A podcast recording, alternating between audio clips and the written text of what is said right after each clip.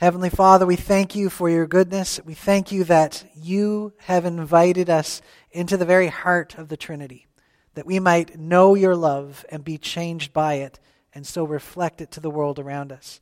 So speak now that we might hear you and draw us ever closer to you, we pray. Amen. Please be seated. So, um, this week was kind of interesting in the news, wasn't it? I mean, there's a, there's a war going on. Don't know if you heard about that. But what's more important? Will Smith slapped Chris Rock in the face. Every newscast. It was the slap heard round the world. And um, I'm not, I don't want to say anything other than, did you watch the videos of this? There was a painful, awkward, stony silence that accompanied that slap and then the comments that followed by Will Smith. It was, it was really awkward, right? It was hard to watch. 2,000 years ago, there was another event that took place in which there was a really awkward silence.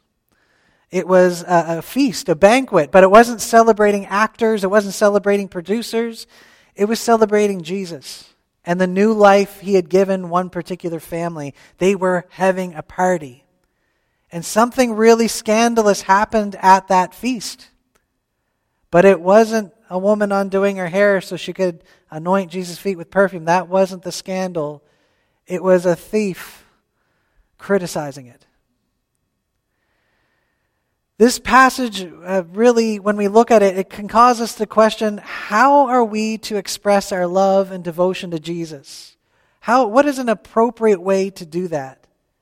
Where are our eyes supposed to be when we do acts of service or, or loving um, examples of just how much we love Jesus? Who determines what is good? And I think that this passage actually calls us to, to consider the different characters at play and to say, where do I fit in here and how can I come closer? So let's take a look uh, at, at this passage a bit more, more closely. I don't know if you've ever um, been asked the question, why did Jesus die? When I used to do tech, I had to do that talk at least at least once, several times. I hated that question because I was like, well, I don't know. If you want to know why Jesus died, read John chapter 11. Why did Jesus die? Fear.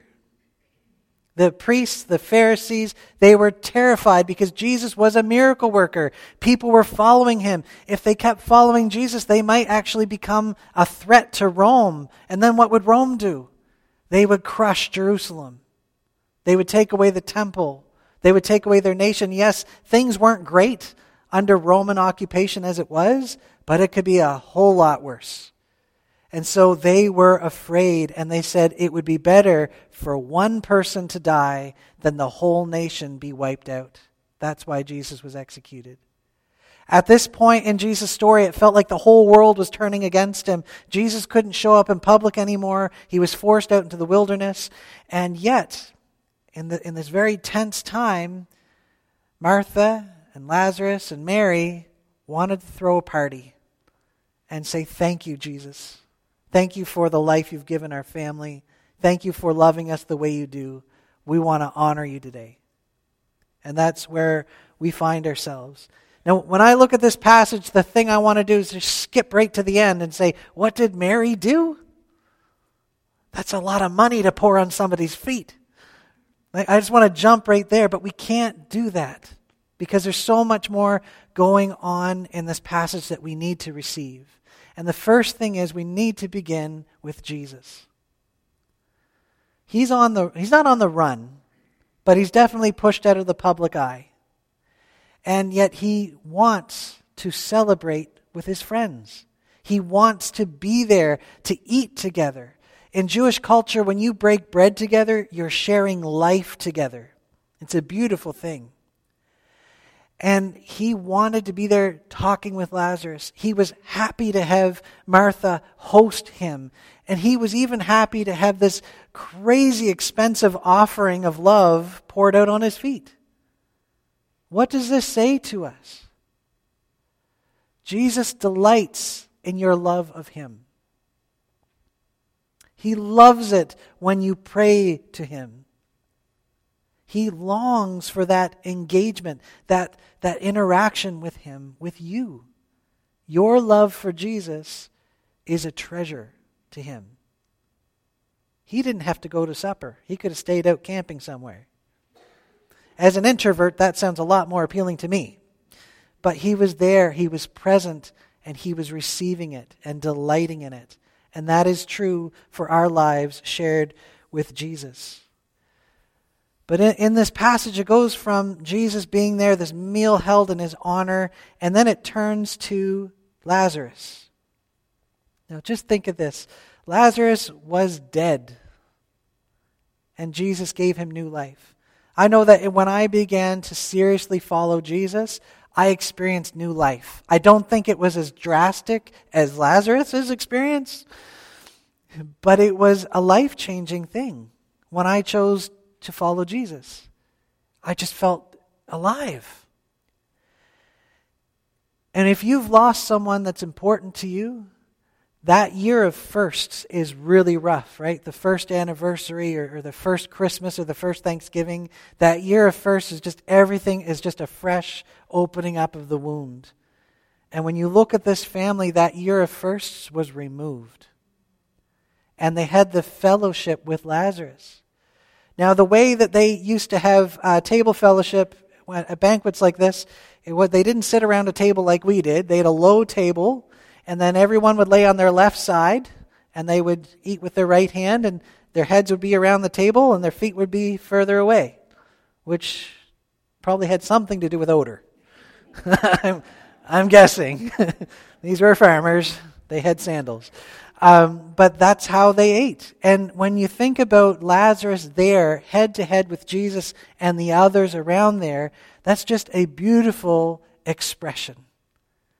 Jesus is sharing this meal with Lazarus. They're sharing life together. They're conversing. They're celebrating. All of this is happening. How can we honor Jesus and show our devotion to him by appreciating the life we've been given and by sharing it with Jesus and engaging with him? In Ignatian spirituality, there's a type of prayer called the colloquy. And whether you're looking at a piece of, of scripture or something that went on in your day, you actually have a back and forth with Jesus. You, you say what was on your mind, you wait and listen. Then you respond. And it's just a back and forth, it's like a conversation. That's what Lazarus is doing. It's a wonderful thing. And then we move on to Martha. Now, I've preached on this before. This is one of my pet peeves is when people say, well, you got to have some Marthas in the church to do the work. Right? You can't all be Marys just sitting there praying, doing nothing. I don't like that interpretation of that passage because it's not that Martha was doing the work. It was that Martha was distracted and upset and she wasn't focused on the right things. Her working was, was a blessed thing. She is not chastised in this, in this passage for serving people at all. And when you think about it, what is Martha doing? She's facilitating encounters with Jesus. Her actions are being used to help people engage Jesus.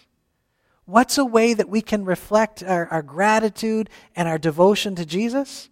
By using our giftedness to serve Him.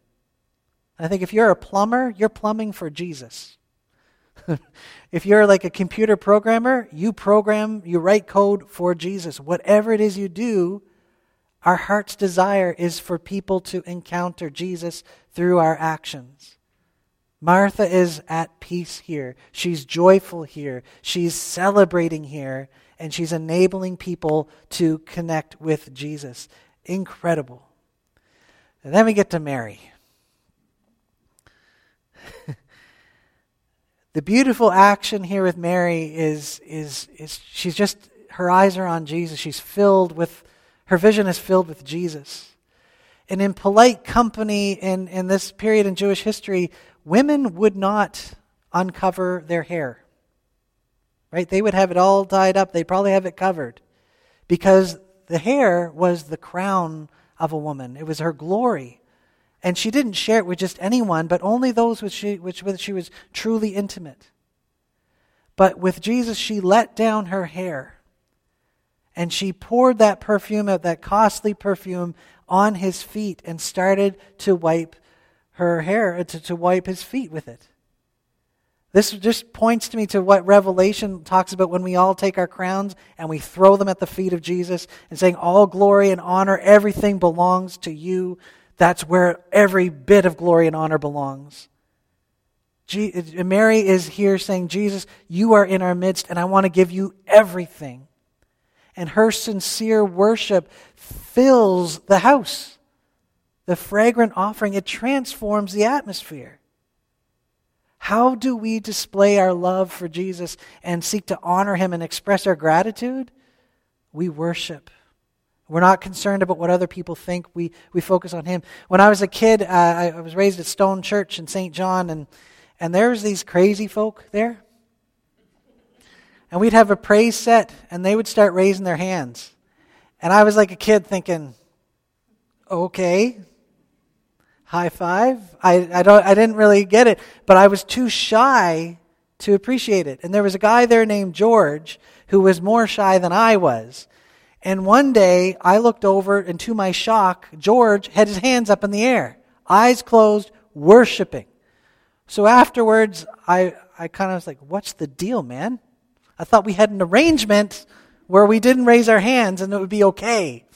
And he, uh, he was just, he laughed it off and he said, Jesus freed my hands. I was in his presence. I, I, I forgot anyone else was around, and I was free to worship Jesus. That's what Mary is doing. Her, she's just so filled with the presence of Jesus that she's just acting out of pure love. She's cast her crown at the feet of Jesus and she's saying, I love you. You are worth all of me, and I give it to you. King David had an experience like this too. Do you remember that story? They were bringing the ark into Jerusalem, and he stripped out his, off his kingly robes, and he leapt and he danced before the procession as the ark was brought into the city. And he got home, and his wife Milcah, she said, Well, you've given the maid something to talk about. Good job. And he said, What? I was dancing before the Lord, and I will become even more undignified than this. Because God filled his vision. When Jesus is, is central in our vision, what happens is that it pours out into other expressions in our life, uh, and, it, and it just transforms everything. Is anybody here like good with theft? Like it's it's an okay thing? I bet you I can convince you that there's one instance in which theft is a good thing. Do you believe me? Two words Ukrainian farmers. Ukrainian farmers have been stealing tanks and other big, you know, things from the Russians and bringing it back home to Ukraine. Is that theft good? Yes, sir. Okay. That's not really theft, though, if it's meant for a higher purpose, surely. I got to say, with all the bad news coming out of there, I, I, just every time I see one of those updates, I laugh, and I'm so delighted in that. But Judas wasn't stealing for a higher cause; he was stealing for himself. Here's where the scandal comes in. These beautiful expressions of worship are just drugged through the mire when he said, "I don't like what she's doing." I don't like what she's doing. That that could have been sold. That nard it could have been sold and it could have, the money could have been given to the poor. But he didn't care about the poor, he cared about himself. He didn't care about Jesus. He cared about what Jesus could do for him instead of what he could do for the Lord. And so this is the scandal. This is where things turn from uh, this intimate and beautiful moment into a conflict. Um, and you know, every every uh, argument I've ever seen in a church has to do when um, we stop having Jesus as our common goal and a desire to honor Jesus. You cannot have a pink carpet in the nursery. And I'm leaving because I hate pink, right? Things like that. It's just, if we are all very concerned with the honor of Jesus, these other little things, they just sort of fade away. They're still there, but they're not enough to, to divide us and to, uh, to stop us from honoring Jesus. Judas was there for himself. He had no peace. He was consumed with his appetites. And that's, that's the reality of it. That's the heartbreak. When Jesus responds, though, it's just beautiful. Leave her alone.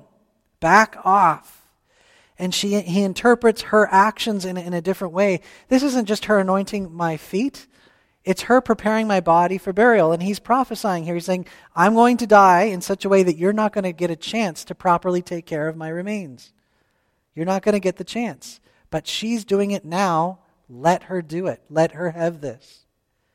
And he does. He defends her. He wants that kind of worship, that kind of devotion. And then he goes on to say, You will always have the poor among you. That opportunity to bless the poor, that's going to be there for a long, long time, as we know. And you do it in my name. But what I am about to do is good news for the poor. It's good news for this fallen world. And Jesus is worth our devotion and our thankfulness for what he has accomplished already. How do we express gratitude and love for Jesus? We remember the life he has given us, and we remember that he's, he's invited us into this, this, kind of, this kind of new living experience where we share life with him. We give out of our giftedness. We have our eyes filled with him. I want to close with a story today um, that. Uh, this, this story means a lot to me. Um, when I was doing the safe harbor thing and we were trying to build a shelter, um, this story kept coming up. It's about a saint named Lawrence. Um, he was the archdeacon of Rome during a really heavy time of persecution. There is an edict put out by the emperor saying every clergy person needs to be arrested so they can be executed. All the church property needs to be confiscated and given to the state. And the Pope made Lawrence an archdeacon to take care of the poor with the resources that the church had. That's what their job was. Not a great time to do that. The Pope was executed, um, and then Lawrence was arrested. And according to the story, Emperor Valerian um, interviewed uh, Lawrence and said, I want all of the church's treasure, and I want it now. And Lawrence was like, We don't have a whole lot of treasure.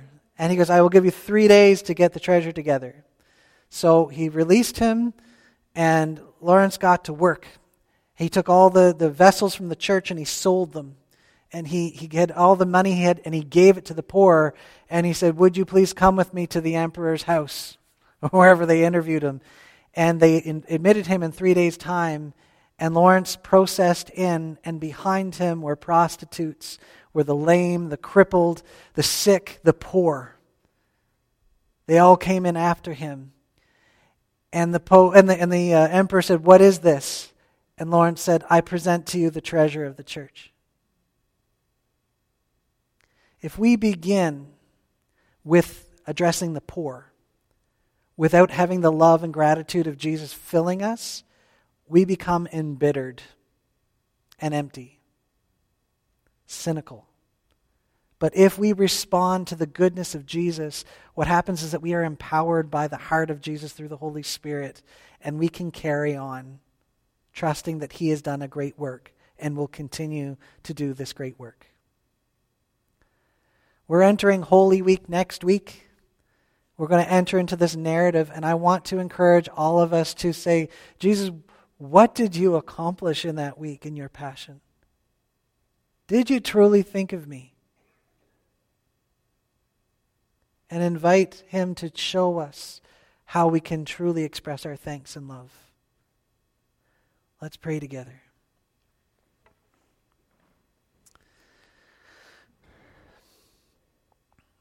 Lord Jesus, we thank you and praise you. We acknowledge you as our Lord.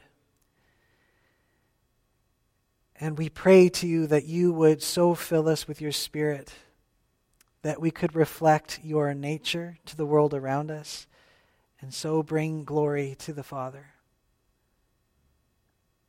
We ask that um, in our moments of darkness and doubt where we question, could you really love me?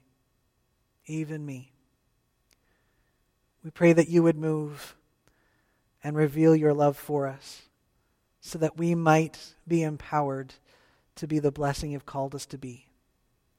In Jesus' name do we pray. Amen.